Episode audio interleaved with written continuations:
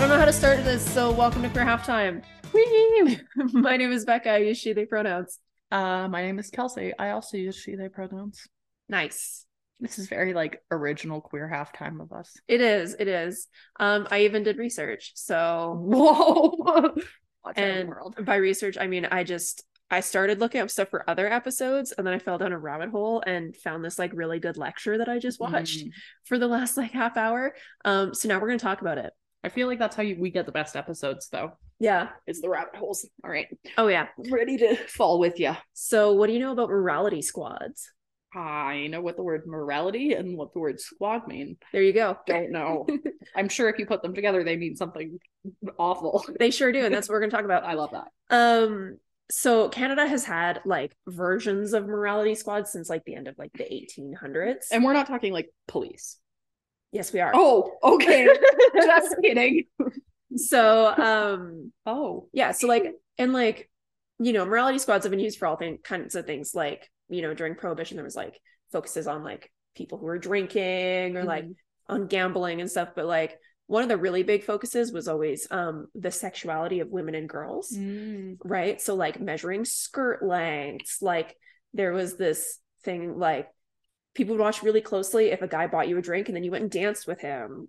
Like if you were walking with some guy at night, like you know, stuff like that. Like it was very like women were inherently suspicious, especially like young women and teen girls. So is this like a squad of the police, or is this how the police got started? no, no, no. So this is like a squad of. Okay. Yeah. Okay. So there's like, I mean, it varies from place to place, right? Um, like in the US, it was a little different. They also had like morality and like vice squads for a long time. But yeah, generally speaking, they're from the police. And like it is still really early days police. Mhm. Um, but yeah, it is kind of it is a government type thing. Oh, interesting. Yeah. Okay. so we've got like lo- like the regular RCMP members, and then you've got the RCMP members that are on the morality squad. Basically. Interesting. Okay. So yeah, there was also like a focus on like, you know, if a girl was getting a little too flirty with her best friend. Well, better calm down there. Um, Susan. Yeah, no, because like lesbians were also absolutely not. Not moral. No, no, all completely immoral. Mm. But Nice. like, it really gets reshaped in the 30s and 40s, and that's kind of what we're going to be talking about, um, specifically in Montreal, because that's where Mhm. all this information was from. you, I just have to make one Yeah, small thing. Yeah. Did you realize that in a few years you're gonna have to just like Yes, say yes, I know. if you mean the 1930s or the Yeah. 2030s or like if you're talking about the aughts, it's like, are we talking about like 110 years ago or 10 years ago? yeah Yeah. anyways I just had a moment I know time is passing and I hate it. yeah Uh, cool great so yes, there is always this focus on girls, and then in the 30s and 40s, boys started to also be immoral well, yeah, like there was this huge shift towards youth, Mm. right? So like you had during the war, like the dads were gone, they were fighting, the moms were like working for the first time, right? And this was all seen as like super patriotic, but also negligent, right? oh Yeah, because like women were joining the workforce, so they aren't as at home. Um, like teens were starting to get jobs, including teen girls, like in the service industry, like Mm, hotels okay. and servers, and like that was inherently super suspicious.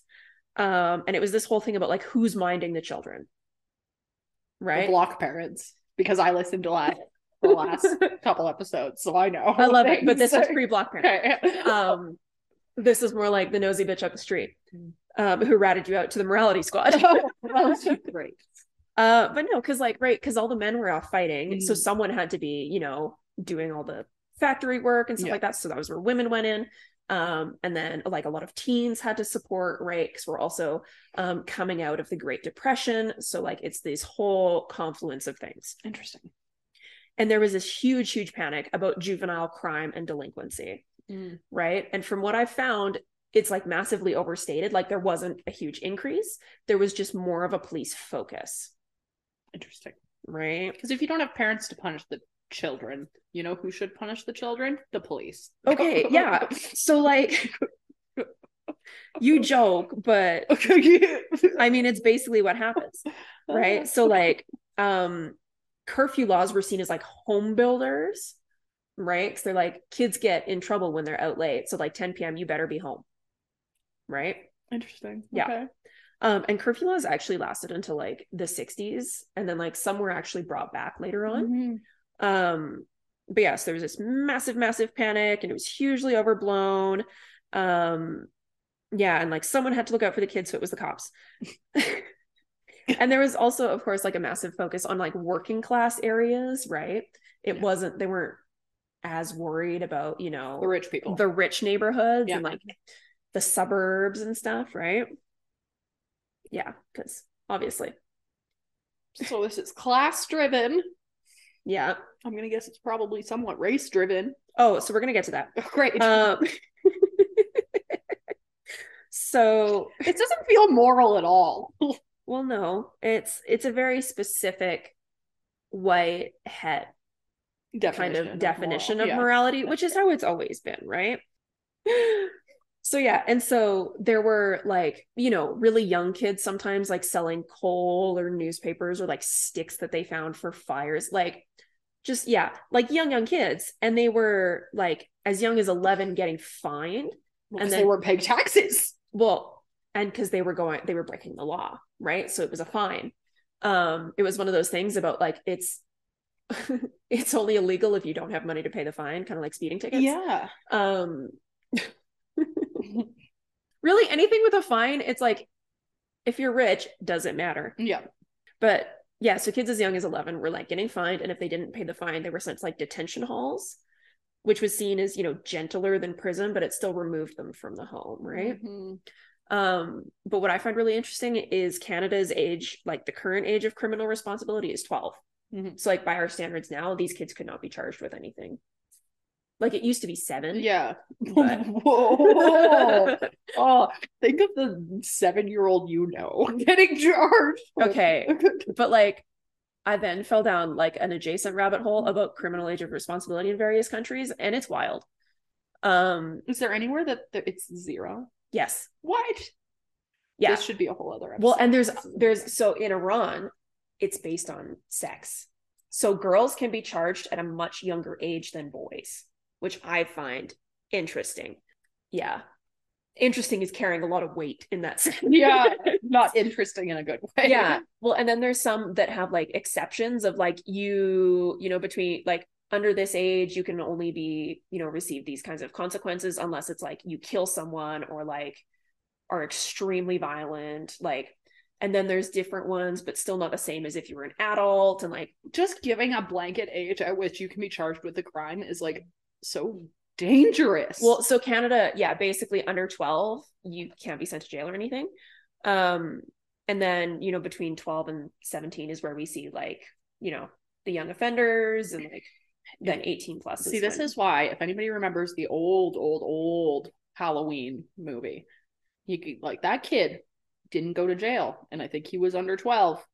And well he was also mentally ill so that was a separate Listen, I was just trying to be like, you can't paint every kid with the same brush.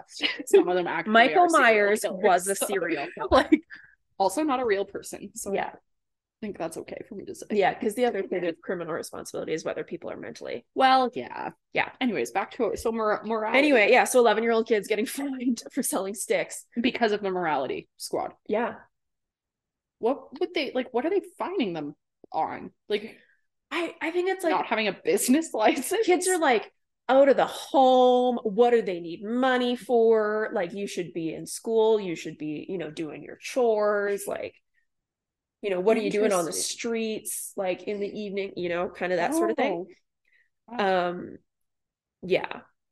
Okay, well, don't sell sticks on the streets, kids. yeah. So then in 1936 um the juvenile morality squad kind of really came into Oh, being. that sounds fun. yeah yeah yeah well because like i said there was this huge shift to youth during the war and like shortly after I guess that makes sense because they're the only people that you can still control. well yeah they're the only people you can still control and they have significantly less um supervision than they used to right because again mom's working dad's getting fucking shot at in the No. trenches like And then you just got the youth. yeah older siblings are working or again in the trenches like so yeah there's significantly less supervision and also with that more freedom But it's like if you're shutting down the businesses for the stick selling kids, how do you expect them to pay the fine? well then they go to detention halls I don't think they've had that much forethought. I, I'm it sure was just did, we want this yeah. small dirty child off the street. and to give us money yeah. that they don't have. So they don't do it again. Mm. Because how dare they sell coal? so yeah, so girls' sexuality had been regulated for quite a long time, but they hadn't really bothered with boys until the 40s. Mhm. And one of the big things that made them start focusing on boys was during the war, there was a massive increase in venereal disease, which VD is an STI. Yes. So that was spreading quite a bit and including, you know, among teen boys, right? They were also kind of like viewed so like previously girls were viewed as like, you know, little temptresses Floozies. floozies. Uh, but now some boys were starting to be seen as more predatory and like Floozies. convincing these nice young girls to, you know, leave home and have sex with them and all these terrible things VD. so even like teenage couples that were like home um not homosexual. Ah! that was different. Heterosexual and consenting and like Yeah. all good were being followed and interrogated and like it was yeah. There was massive massive surveillance. So there was also speaking of homosexuality in 1946 there was and this is a quote by one of the people a homosexuality crisis with homosexual rings I am in a homosexuality crisis every day of my life. I know, but that's different. Um, and like the whole thing was homosexuality was intrinsically tied with delinquency and crime. And not just like the crime of homosexuality, but like you were more likely to just Do crime? do crime. You were Like- more likely to be gay and do crime. For real. Yeah. Be gay, do crime was like in the minds of the morality squad people were like, yes, this, then this. So this is something else that we've reclaimed, is what you're telling me. Yeah, no, you didn't realize that be gay, do crime was reclaimed, but it was. Because they actually thought we were being gay and doing crime. Well, yeah, like, and not just the crime of being gay, like that we were thieving, that other we were cheating, that we were Be gay, do this crime, and some others. seducing other people into the gay lifestyle. It's a lot of crime. Like, who has yeah. the time? like, I know, right? Well, We have a whole apparently delinquent youths have the time. they don't know if you like, and I think that's the Well, no, because they're too busy selling coal. Like they're well, they shut down the stick business, so they've got more Yeah, time to so now they have more time to make other kids gay. I think that's so funny because if you look at it now, it's like the adults are grooming the youth, but at Well, one point in time, it- you tried to blame the youth on for grooming the youth. And like part of it was also like adults that had were also gay were like also Oh, cr- criminals. but I think it's hilarious. But yeah, yeah, because no. it's like you just you just Well, 'cause they blamed everybody for grooming the youth. They wanted to nip it in the bud and nothing before they could become adult criminals when they were still youth delinquents. Well, guess what? You didn't nip it in the bud, and now here we are. Yeah, right. With all these gay delinquents. Which we now view as our personality traits. Right. So, like, look what you did. You Yeah. created this. Um, yeah, there was also a big crackdown on quote unquote cross-dressing young men. Right, because Montreal had like a whole gay Yeah. subculture, and of course, in that was, you know, cross-dressing and drag, and then of course trans people that were confused for, Yeah. right? Because we didn't have, you The know, the same terminology. Yeah. Um, yeah, like the whole the term like transvestite as a term only came into being in the 40s, Mhm. right? We talked about Magnus Hirschfeld and his institute. I can't remember if you were on that episode. I wasn't. Uh, well, me and Paige talked about it, and you know all the pictures you see of Nazi book burnings. Yeah. those were his research. Yeah. yeah, he was the ones who did the first like gender assignment surgeries. And, And like apparently, yeah, I was reading something the other day that like was kind of connecting, and this is like a whole different wormhole, but was connecting like the rise in anti-Semitism with like the rise on anti-trans and anti-queer rhetoric. And okay, like apparently the first thing the Nazis burnt down was his Yeah. Center for Sexual and Gender. yeah, so that was one of the first things. He was also Jewish, Mhm. um, Mm. and he was very like an outspoken advocate for gay people. Yeah. Like he was a gay man himself, um, and he was surrounded by all these you know trans people and all this. Um, but you talk about the whole like gay and Jewish thing, but like so we're gonna talk about this was all this rabbit hole came about because I want to talk about the lavender scare. Mhm. And part of that was that gay people and commies were the same. Mm. All gay people were commies. Many commies were likely gay. Interesting. Yeah, it was a whole thing. Got But and in that, the other thing is commies were also Jewish. Right? So like those things and like it's about power. the gays don't have time to be all these things. Well, and it's not so you and I talked about this the other day, and it's like it's not necessarily about the identity of the like it's not the identity necessarily that you hate, Mhm. right? Like even Hitler had a Jewish there was a Jewish doctor that he got out right. Yeah, we did. before, you know, all the things happened because he knew exactly what he was about to do. He was like, "No, this one doctor's fine because he helped Mhm. my mom." But all the rest of the Jewish people are going to be my scapegoats uh, because it's not actually about the Jewish know, people. the yeah. Jewish people or the Roma or the gays or you know Yeah. the disabled. It's about power. Yeah. And scapegoats and the marginalized of society being easy scapegoats. Mhm. That's a whole other thing.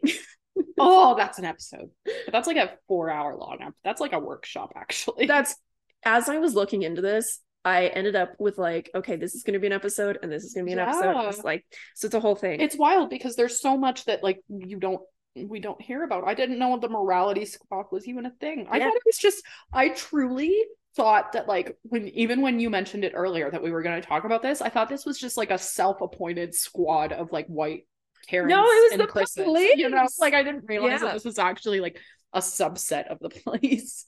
yeah. No. And speaking of the police, one of the things they did to make sure these youth were really easy to survey uh, specifically the boys was what this um, lecturer called the sports solution. So basically police organized boys sports like hockey boxing football. They also did like music. And they were held like they met in police stations and the jerseys were like police colors and like the cops took them to like pro hockey games and stuff which was great for these kids but like and they were like oh it teaches them about teamwork and community and blah blah blah but it also um as this lecturer says um it gave them quote an appreciation for the friendly neighborhood policeman which is deeply insidious Mm-hmm. which the fact that this woman is calling that in 2008 um i thought was quite ahead of the curve. A Hundred percent. she's been paying attention. Um but yeah tamara myers. Sounds cool as hell. Uh, but yeah so if you've ever worked like and that is so like real life because if you've ever worked with high risk youth or youth receiving services in a big mhm, urban center like say Edmonton yeah. you will know that the police still do this really cute thing where they infiltrate a basketball court, and I say infiltrate, but they go play play Mhm. basketball with all the neighborhood high risk youths yeah. And it's like and they do it under the guise of all like you know being friends with them. But i have seen those exact same people that i have played basketball with with the high risk youth turn around and arrest the same high risk Yeah. youth so it's like this because they heard something at that basketball court. Well yeah it's not like oh and then this youth that i built a relationship robbed a liquor No, store and i caught them. Like it yeah, yeah. it's like this youth said something to me in a confident safe what i deemed as a safe space and i'm Yeah. using it against them. So it's like the It's fact that that's well and it still happens. Well, it's like those pictures you see of cops marching in pride parades, or like there was one I saw, it was quite some time ago, and it was like cops and people along the side. I think it was a pride parade, um, were like spraying each other with water guns, and it was like, haha, isn't this so fun? Look at Canadian cops, like, right? And it was very propaganda. you mm-hmm. No, go for it. We have lots of time. That's I had very few notes. I You just wanted to get your thoughts. do that out like mhm. this whole cop thing i think this has to be a whole episode Mhm. at some point because i think like we talk about this a lot hmm as people that plan events for the queer community hmm in a conservative world.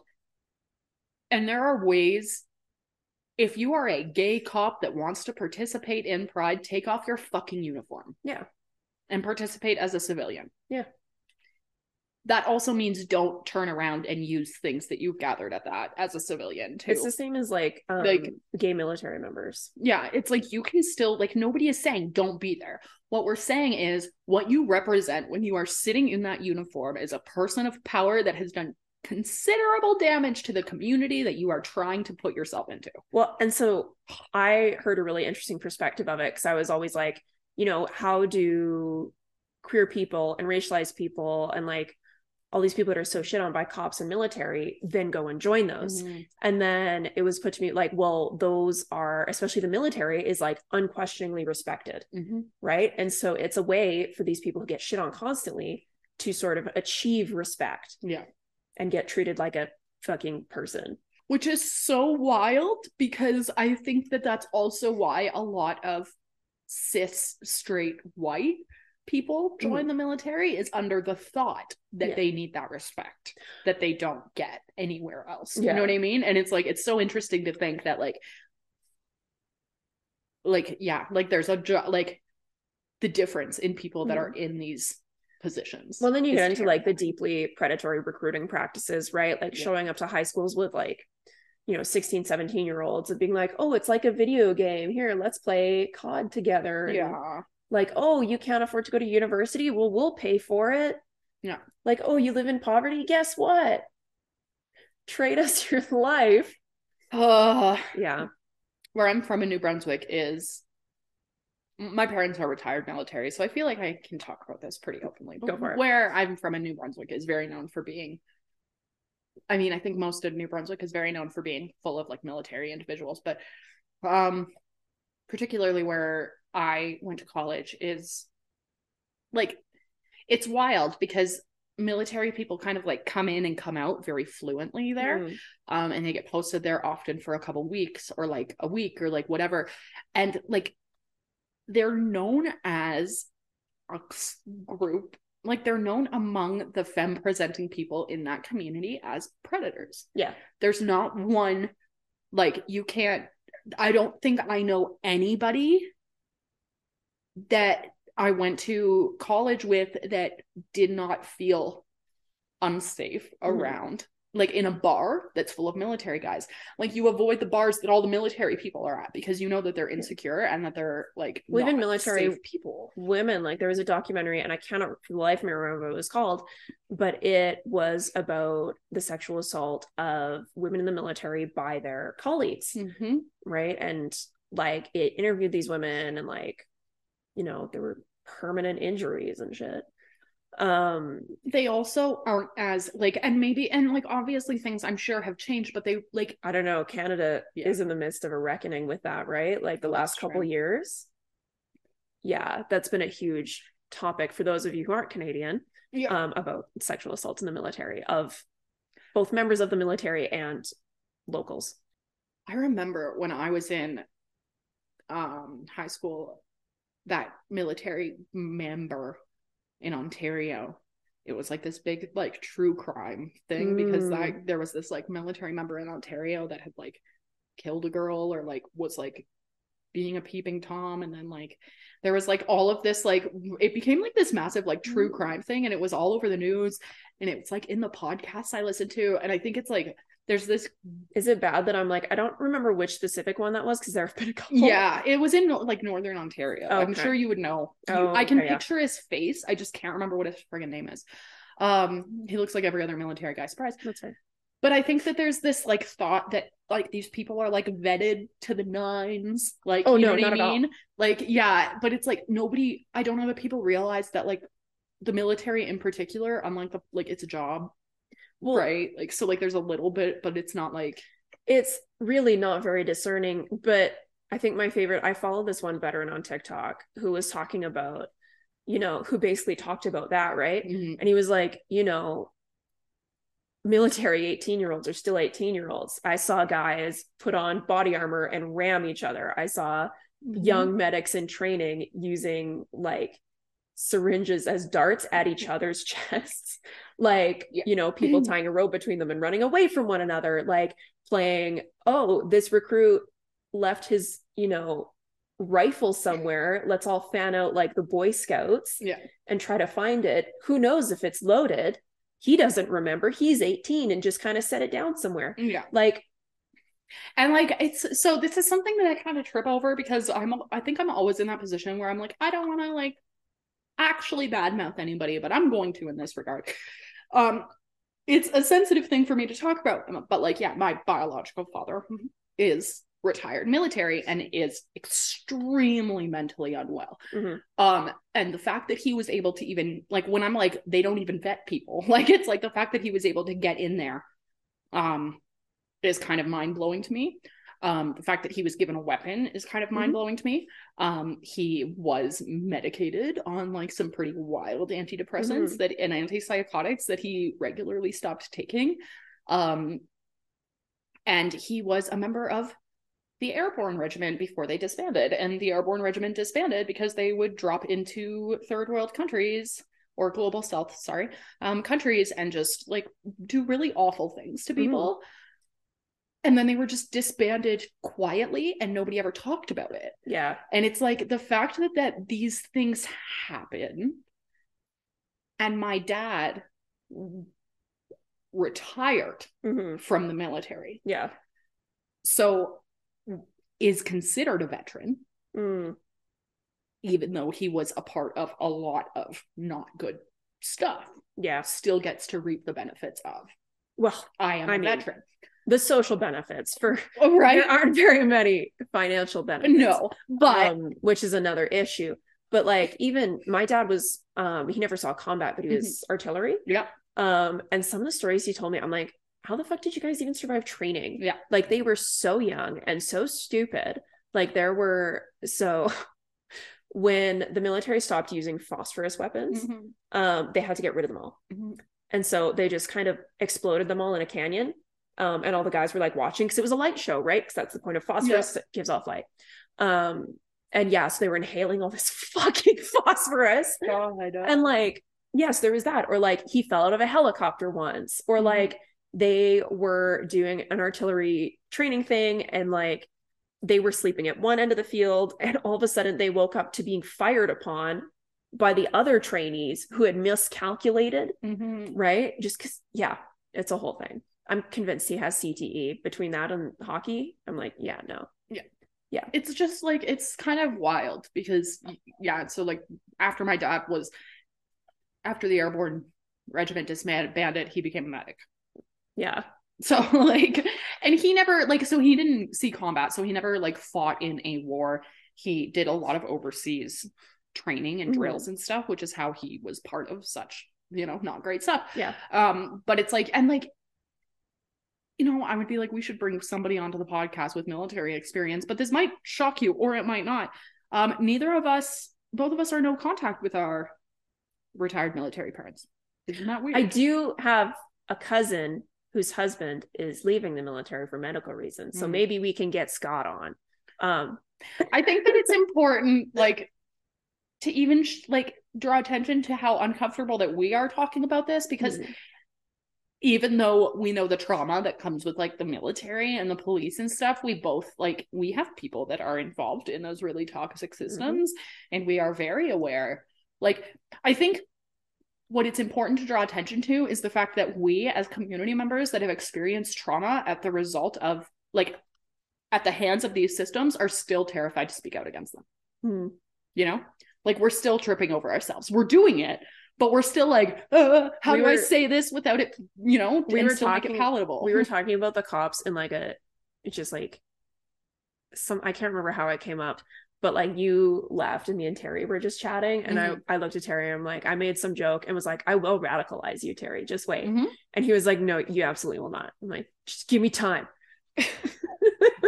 yeah i think because like i don't know people like terry who are trying to get us to work with versus against i think are the people that keep us grounded in the fact that unfortunately Well, us two humans The thing. or us four humans at out loud are not going to dismantle the entire Canadian military. Um, so- if we could though. yeah, we will Um, try, but we probably can't do it just us. Speaking of policing and stuff, just to kind of go back to where we were. Yeah, Um, so a lot of the surveillance methods and the curfews and like all of the things they developed like with the morality squad for like you know these youth like a lot Mhm. of them were white right are now being redirected towards racialized youth like you know curfews for indigenous kids right to keep them quote unquote out of trouble um, and like surveillance of we see like surveillance of black youth and brown youth right and like getting pulled over constantly or like the carding issue right and for Yeah. people who are like what's carding um it's the term we use here in canada i think there's another term in the states but basically it's stopping predominantly racialized young men um for no reason Mhm. just they're going about their day um and getting their id and putting it in the system right again have not done anything even remotely suspicious Yeah. right sitting at a picnic table having lunch walking to work could be anything. Mhm. um and they stop them and they get their id and now they're in the system right? And they have not committed any crime. They have not been suspected of any crime. And so that's what carding is. And it's been an ongoing fight. So like desmond cole um is a former journalist who then wrote a book. Um he was actually fired or like forced out by the star because journalists can't also be activists even though one of his white colleagues was had previously been like lauded for her Mhm. activism. Um it was a whole thing. You should read um i think it's the skin i'm in um but it's wonderful.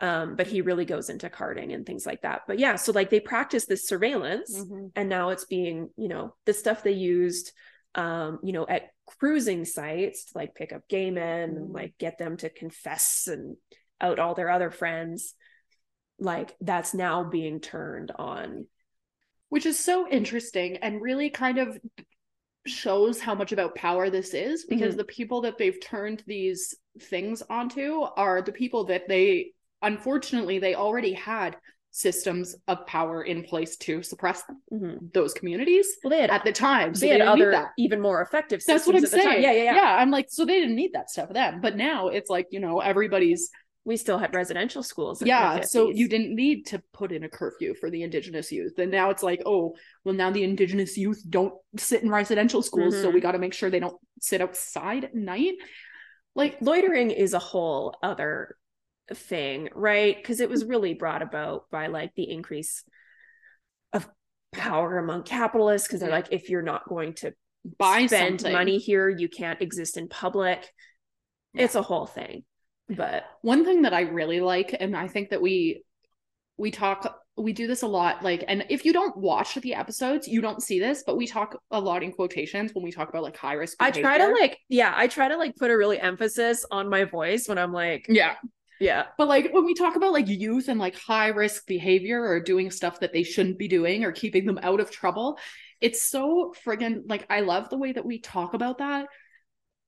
But I think it's important for us to add some context. Like you think of like the things that we consider high risk for Mhm. youth, those are just activities that as an adult you just do to get pleasure out of life. Yeah.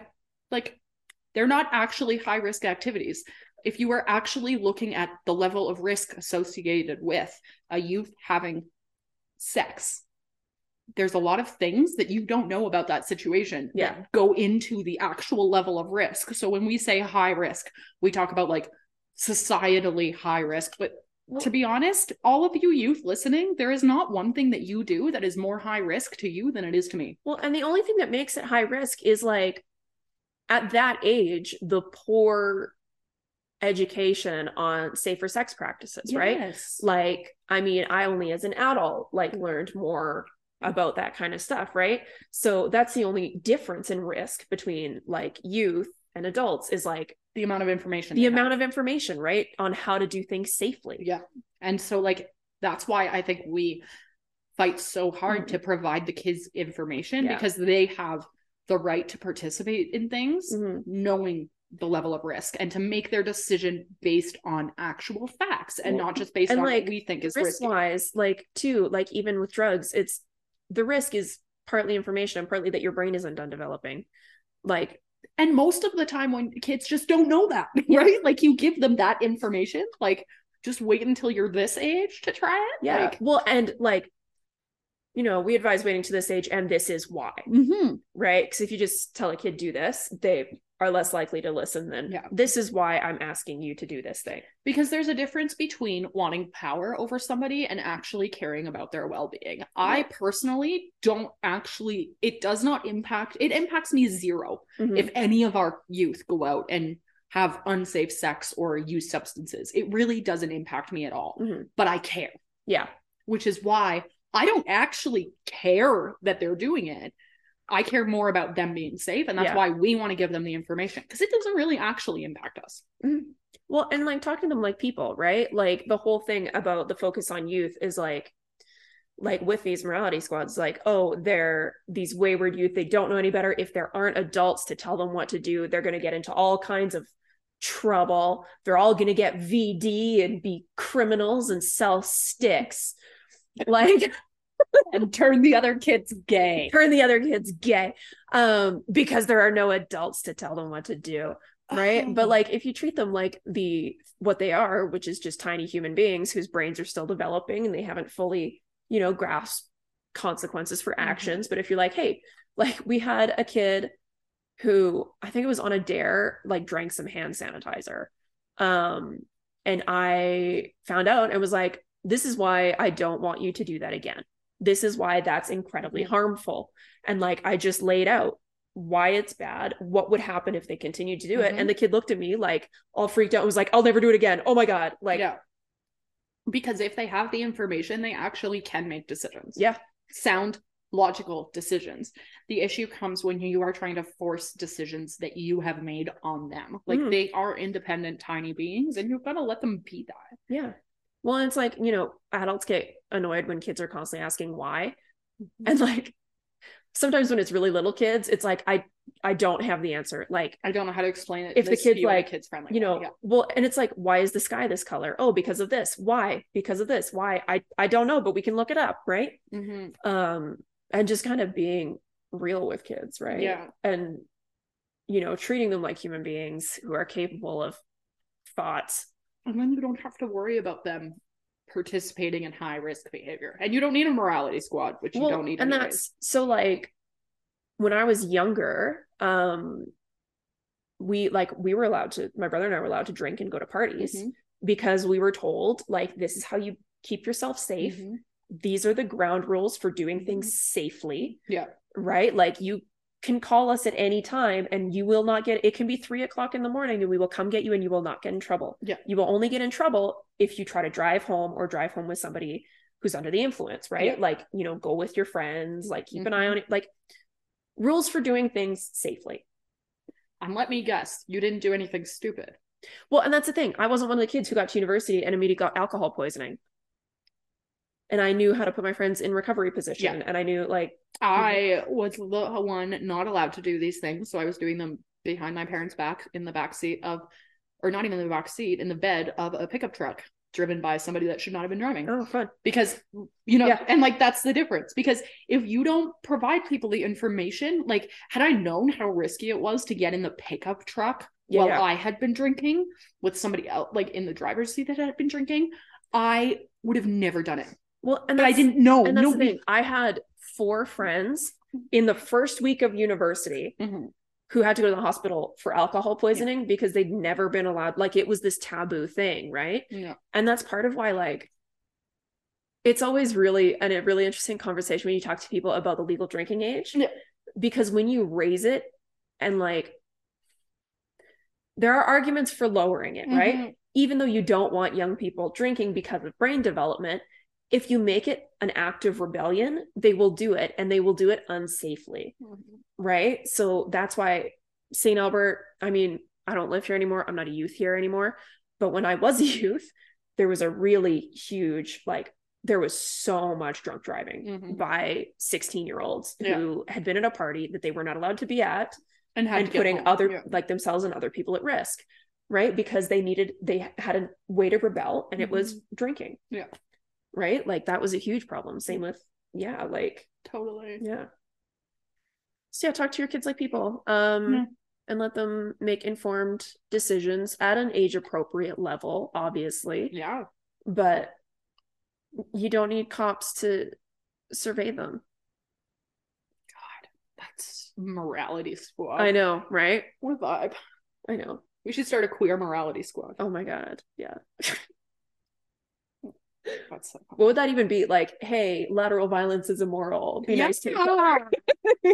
Respect those pronouns. yeah be like kind of like our safer space Yeah. policy just Pretty much. out loud Safe. moralities Oh, that's kind of hilarious. it kind of is oh, um we could have a few youth that monitor Oh my the guidelines, and we could call them the morality squad. See, we can reclaim anything. We would get in so much trouble, but I love it so much. That's an extremely fun idea. cool. Yeah. Um, yeah. So I listened to this lecture and immediately wanted to talk about it with Kelsey. And here we Um, are. So here we are. Um, do you have any courage advice? Uh, yes, I do. What? Do you want me to go first? Yeah, go for it. Okay, so I have like one that goes with another one. So Okay, let's hear I became a, a real life gunkle. Yeah. I have a niece. Um, it's actually it's Steph's brother's kid, not my brother's kid. Um, but so like that's kind of it. But actually, so I have trauma with tiny humans, and I have this weird thing where I like I don't grow attached to tiny, tiny humans because I have a lot of history with being able to watch my siblings grow up for a very, very small chunk of their lives when they were very, very small and then being kind of cut off. So Yeah. I'm kind of the type of person where I'm always like, I hate babies and I hate tiny kids. And like I don't I would never want one for myself, but I think that I am it's just kind of like I'm gonna protect myself from like Yeah, losing this tiny youth, right?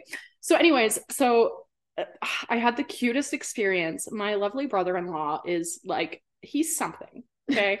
he's something.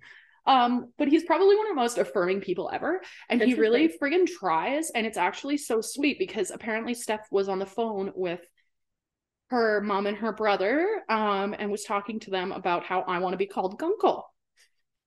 And of course, like her brother was like, Gunkle, like, what does that mean? Like the typical, like, whatever. Yeah. And then so so originally Steph talked to her brother for an hour and was like, Kelsey wants to be called, called Gunkle. And he was like, Well, what does that mean?